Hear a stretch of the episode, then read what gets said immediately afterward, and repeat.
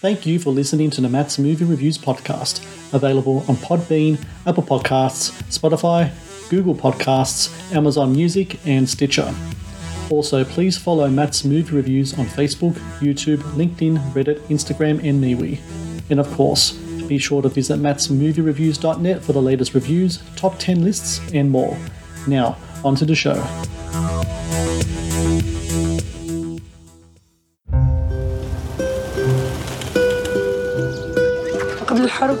كانت حياتي كثير سعيدة بصراحة. كنت أطلع أنا وزوجي إيدنا بإيد بعض. تحس في سعادة نابعة من الداخل. ما كنتش حاسة بمشاعر قلق أو خوف الحرب هذه اللحظات.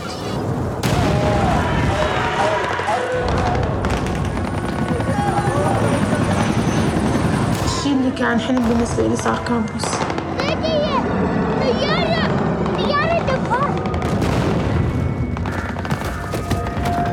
فاتوا عندنا على البيت تقريبا كانوا شي 25 واحد.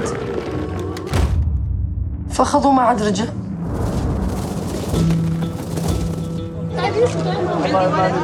معلومات عن زوجي لازم أروح على مراكز الأمن والفروع بالأمن اللي بالشام موجودة. تعتقدين إنه هو لا يزال على قيد الحياة؟ في أنت نايم بالليل في برميل بنزل. هناك ما فيش أمان. هناك في إذا بتروح طا اليوم أخي ما فيش حكم القوي قوي. القوي بياكل الضعيف أنا ما رايحة على الحرب؟ وليش أنا بس بدي أعرف أو أوصل له إنه لازم أعرف إنه هو ميت ولا عايش. وين بيسأل عنه سوريا هي الأم وهي الأخت هي الأب هي الابن.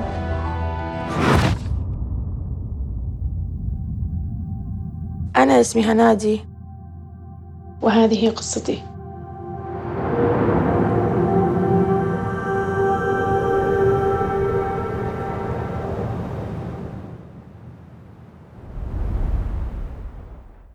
Hello and welcome to the Matt's Movie Reviews podcast. I am your host, Matthew Perkovich, and this is episode number 486.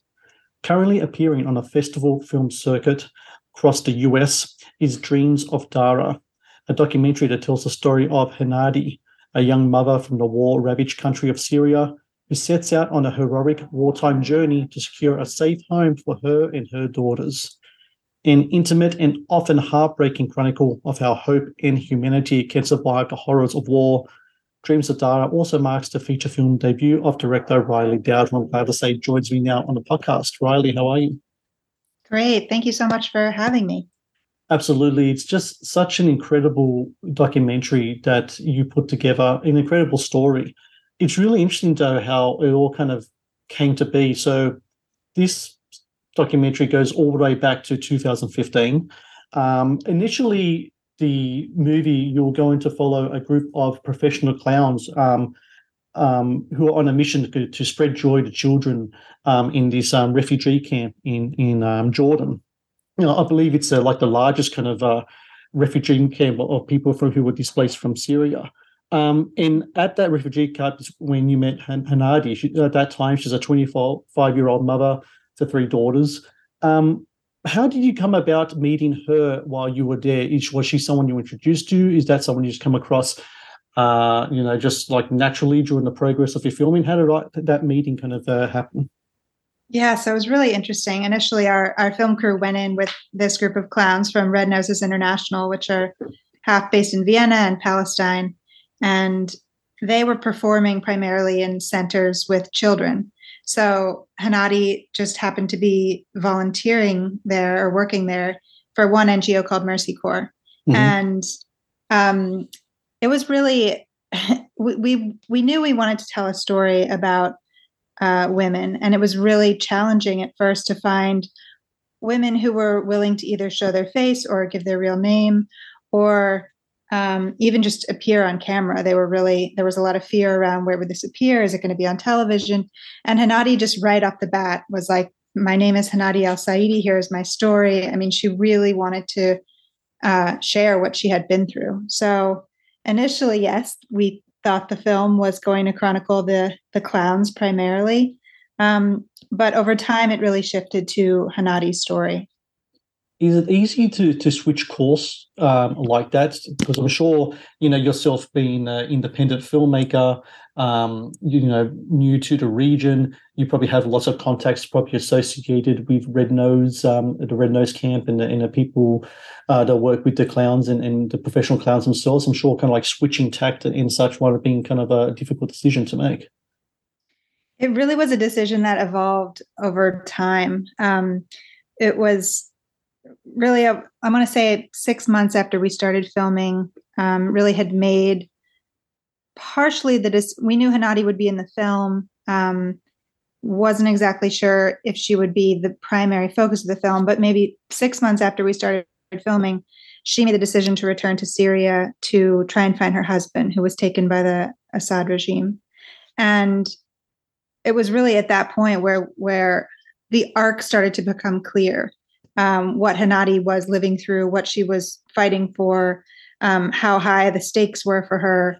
So I went back to Jordan and filmed her leaving the camp, and it really it added some major complications because I, of course, couldn't go into Syria, the most dangerous place in the world for especially American journalists at that time. Mm. And so we had to rely on citizen journalists there and our contacts there, and even Hanadi to film uh, some of the footage herself. But it was really at that point where it was like, okay, what is what, what is your heart saying? Where where is the story going? I mean, I heard this quote once that I love. I think it was by Alfred Hitchcock, and he said, "In feature films, God is the the director is God, and in documentaries, um, God is the director." And that's so true. Like life was just unfolding, and we had to document it. So I think at that point, her going back to Syria is really when it when it became about her. When you receive the footage from the citizen journalists that you have on the ground, especially in Syria, um, how does that given to you? Do you get it online? Do you get it sent to you via courier, etc.? And when you do get it, do you already kind of like start sifting through and doing some kind of editing and such on the go, or do you kind of like chronicle all your stuff, kind of file it away? Because I'm really interested because considering that this journey, this um, documentary took around five years of filming, I mean, I, I imagine that you would have hours upon hours of footage to sit through. We did have hours of footage, but what came out of Syria, I mean, it was really challenging to get footage from inside Syria. Um, there were times where people would just disappear completely. We had to work through contacts, even all the way up to the CIA, to find people to who were willing to go into what was a really an anti-Assad territory mm. where there was active bombings going on um, to film, and also Hanadi being a single woman. I mean, without her husband, without her father, without her brothers around, like there were a lot of cultural barriers too, um, and a lot of questions get asked when suddenly a camera crew shows up in a town like that. Um, so we were very cautious about when to go in, how to go in, and how to do it in a really low low profile way. So we were able to fortunately find a couple people. Um, some of them lived in that actual town, but you can tell like the quality of the footage is a lot less. But what what we were getting was just really powerful, and some of it was just her day to day life there, which I really wanted to capture. Um, how they got it to us was a total mix.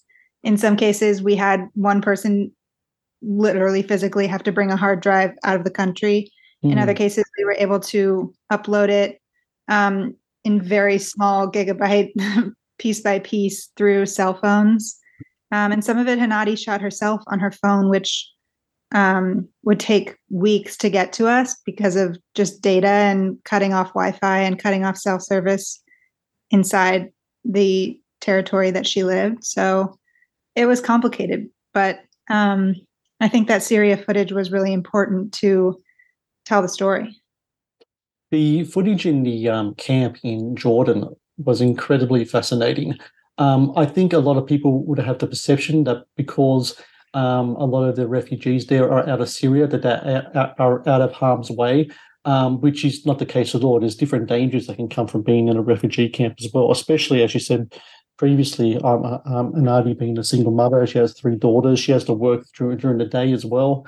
Um, and then there's this um, the problems with, um, and I, I didn't even figure out figured that this could, could, could have been a problem, but with um, the gas burners that's given to a lot of the families so they can, you know, uh, make their food, etc. They're like a lot of them were kind of like blowing up, weren't they? And there's been fires and all sorts of stuff. I mean, it's it's kind of uh, uh, on one hand fascinating to watch, but on the other hand, I was incredibly concerned watching it, even though I am watching something uh, that has happened in the past. But I couldn't help but think um, just how hard it was for her, for her family, and everyone else there as well. I mean, for yourself, when you're there on the ground in, in Jordan in that camp, I mean, just the things you would have seen there. I mean, just the idea that something as trivial as say a gas burner could be a source of incredible danger that's just kind of mind blowing to me anyway I mean, it, it was pretty hard to capture on film just how severe the weather is there. I mean, we were there in January and it was absolutely bitter cold. And these, I mean, she's lucky to live in what they call a caravan, um, which is made of essentially corrugated metal.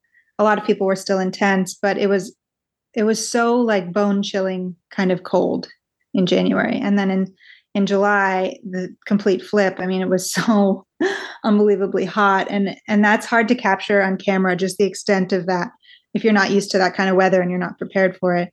But on the other hand, like it is a miracle that this camp happened. I mean, it sprung out of absolutely nowhere in the middle of the desert in northern Jordan, and houses at the time we were there. I want to say 120,000 Syrian refugees. So. Mm like starting a city from nothing almost. Of course, there were problems with um, sanitation and water and safety and electricity and all of these things that we take for granted living in living in the cities that we live in um, there were all kinds of challenges just day-to-day life there but people also find their community and they find ways of finding hope and find ways of being really industrious and entrepreneurial and and making it work for them one of the most challenging things about that camp is it's it really feels like a state of limbo. I mean, people mm. these days are a refugee on average of 22 years.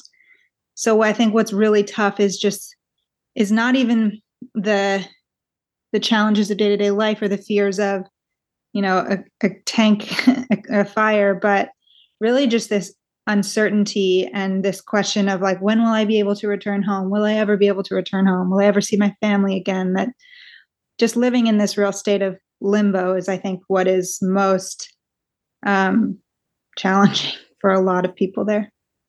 There's a um, a line from the movie from the documentary which really kind of stuck with me. I had to write it down in my notes. So the scene is that um, you're interviewing um, Hanadi and her children are next to her, and in the background, I think some kids might be playing with uh, fireworks or something. I'm not sure what it was, but it was kind of like yeah. a big bang, and everyone yeah. flinches except for her. And yeah. you ask her, you say to her, why is it that when that bomb went off, you didn't move? Um, and she simply said, we coexist, as in that she has become so in tune to the sound, to the vibration of those bombs dropping. Of course, in her time uh, in Syria, in, in, during that time of like really intense fighting, that she mm-hmm. just becomes a part of her being. I mean, that's just an incredible line when she said that to you. I don't know about you, but I got a little bit of a shiver down my spine when I heard that because it's just the simplicity of it, but the power of it as well is quite remarkable. Right. It was almost like, you know, welcome to my life. Here, mm. here it is. Um, by comparison, Zaatari refugee camp was a lot safer.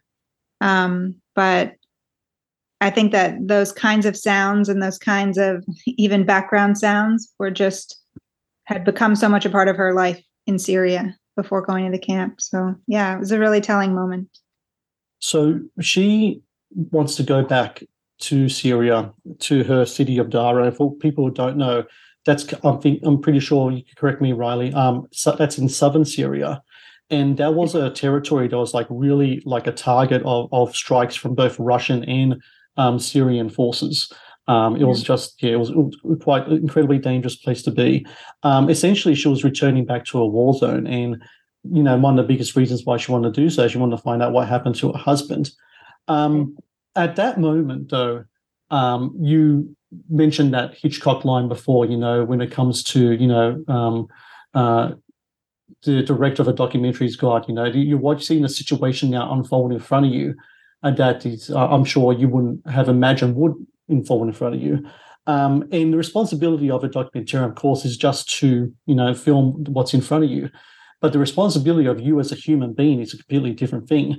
I mean, you essentially you refuse to watch on and just see where the chips may land and capture on video and go on your merry day. You wanted to take part and try to help out as much as you can um, to help help um, help out, try to find out, you know, Hanadi, you know, through the process of getting to Syria and then afterwards getting out of Syria because things intensified again. Um, when it came to making that decision um, that you were not just going to be a, a, witness to um, Hanadi's story, you wanted to um, help out um, with it so that, you know, because this is very much a life and death situation that she's facing. I'm sure for yourself that it would have been maybe not a hard decision to do morally, but but when it comes to logistics and other things like that, I mean, was it easy to kind of deal with the bureaucracies of the of the many things that she was facing and helping her out and trying to help her uh, find a way out of the situation that she found herself in? Oh wow, it was definitely not easy. I mean, this whole thing was like a logistical, political, cultural. Um, I mean, it was it was definitely not easy. But at the time where she decided to go back to Syria, um, I really was not involved so much in that decision. Like she had made up her mind. At that time, there was a ceasefire. There were thousands of people returning to Syria. Mm-hmm. And the situation in the camp had become just increasingly dire for her um, financially, but also she was concerned about safety. And I mean, it's kind of unbelievable, but, but her town in Syria, if you could drive it, is really like less than an hour and i think when when she says you know my mom my mom called she said if you're struggling just come home. I thought that was like you know such a universal feeling of like okay i just want to be with my mom. I just want to be home. I can't i can't live here indefinitely. Like there's no future here for my girls. And there was no convincing her out of it. But at the same time she knew she was giving up her refugee status and that meant she wasn't going to be allowed to return to jordan. It's really yeah. a one way um, it wasn't until she was back in Syria when things really intensified, both with the bomb, they had bombed a local children's hospital very close to her. Um, they didn't have electricity, they didn't have running water. One of her daughters was hit by a car. I mean, there were so many things happening, and she was just like, I made a huge mistake. I shouldn't have come here. And I tried for more than a year um, to help get her asylum, to help get her out, going through the proper channels people always asked, you know, what what set what makes her different, what why. We always, and and there there became a point where she said to me, "You can't release this film. You have to change my name and blur my face." Like at this point, the whole focus of our film was her. Um, so I always knew, okay, we're gonna have to. Maybe it will be a film festival, but before this film is out there in the world, she's going to need to be out of Syria and she's going to need to be out of harm's way. Mm. Um, so then it happened that she received this, you know, she went to the regime headquarters in Damascus to inquire about her husband. She got this handwritten quasi death certificate that said that her husband had died in prison. Um, and I used that, I submitted that to the UN and multiple government bodies. And it was about a year later when the UN wrote to me inviting me to come and testify about the circumstances of her husband's disappearance. And I just thought it really should be Hanadi. It should be a firsthand account. Um, so that was really where the process began of me trying to help get them out of Syria. Um, unfortunately, we had the UN support in doing that and making her testimony happen in person, but it was truly the logistical uh, challenge of of a lifetime. I would say it's we are, I think, entering the 11th year now of the war in Syria. Um, and there is still fighting going on over there. However, the last few years has really been kind of taken over by COVID, the war in mm-hmm. Ukraine. Has Syria become the forgotten war to people out there? Um, and how how much do we need to stress that there are still really really bad things happening over in Syria, and just because it isn't on the news, it doesn't mean that a, a armed conflict is happening between its government and its people. I mean, in many ways, the situation in Syria today is worse now than it has ever been. I think a lot of people would argue that President Bashar al Assad has won. He has a, a lot of support. Um, but to this day. I mean, this winter, people are starving to death, people are freezing to death. The bombings are continuing. Um, Syria's, I mean, half of Syria's pre war population of 22 million has been displaced. So it's, it's, there's no, and there's no real solution, obvious solution in sight anytime soon. Um, but people need to know about this and they need to know what's going on. So my hope with this film is that we can reignite a conversation around it. When did the animations come into into play with this movie? Because I find them to be incredibly effective in, in kind of like uh, telling the story, uh, Hanani's story, and also the story of her children as well. I think it was a really kind of clever way to really present uh, a lot of the emotional kind of things that are happening uh, uh, within their life at that time. Thank you. Yeah, the animations are done by um, an animator named Will Kim, and initially, it's I, I, had this feeling, you know, this isn't necessarily a war film. I think people were really um, kind of paralyzed by the images of young children or bloody people being pulled from rubble. I wanted almost like radio when you listen to a radio story and you can imagine the story for yourself or imagine the imagery it can be much more powerful so i was drawn to this idea of abstract animation to help tell some of the more um, gruesome parts of the story, really, or traumatic parts of the story, to allow audiences to kind of picture it and allow our sound design to take um, a bigger role. Um, but a lot of it was I, I really wanted Hanadi's three daughters' perspective in the film, but they're so young, I didn't want to interview them. Hmm. Obviously, the war, their experience. So I would ask them throughout filming to draw for me. So I'd say, draw home, draw family, draw Syria, draw a day of your life. And the things that they came up with in art, they would never say in words. So we used many of those drawings to inspire the animation. Some of the sequences even start with their artwork. And I really felt like that was a way to bring in uh, their perspective on on the war and their own experience. I think it worked out so incredibly well. And I, I just got to ask my final question here. Um, how is Hanadi now? From what I understand, is it true that her and the daughters have uh, asylum in, in Germany? Is that correct? They are living in Berlin. Uh, they're doing really well. They have an apartment. Bisan, the the middle child, speaks six languages now. Wow! Uh, incredible, including Russian. Um, and they're doing really well. They're really well adjusted. She just came to um, Portland, uh, her first time in the US a couple weeks ago to see the film. And it was really just a magical experience getting to celebrate with her and honor her. Um, so her life looks completely different now, but she's she's happy there and she's found community there and they are um, they want to stay. That's excellent. I mean, it's just a such a remarkable story, such a remarkable journey.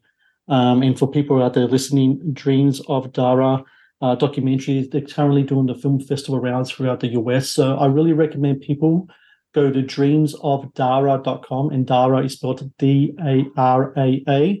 So dreamsofdaraa.com and also check out uh, Riley's um, Instagram. That's M Riley Dowd. Um, I really recommend you check those two places out for the latest updates, for festival screenings, for any type of uh, news regards to um, uh, screening times, perhaps maybe on on TV or, or streaming, because it is really a, a, story that people need to watch, and, and I think it's really important, uh, Riley, that people don't forget that there is a war in Syria happening. It's it really is it has displaced millions of people, and the story of this of this one uh, woman who was displaced and put under so much duress, but her ability to be able to uh, rise above uh, the ashes of the of the rubble and the, the the dirt and everything else around her, and to keep her her three daughters intact and to have them uh, survive and also thrive now. Um, I, I, think is just remarkable, and uh, a lot of that I think has to uh, come down to to yourself as well, and and uh, your um, uh, resources in, in, helping her out, and, and also how you captured the story. I think it was just a it really was a, remarkable thing. The movie goes like uh, 58, 59 minutes, but it's an impactful. Uh, 58, 59 minutes. It really had me kind of just gripped to the screen all the way watching it. So congratulations to you. And um, any word about any type of screenings or anything, uh, please let me know. I'll be happy to uh, share them with my uh, my listeners and my audience. Sounds great. Thank you so much, Matthew. It's great to be with you.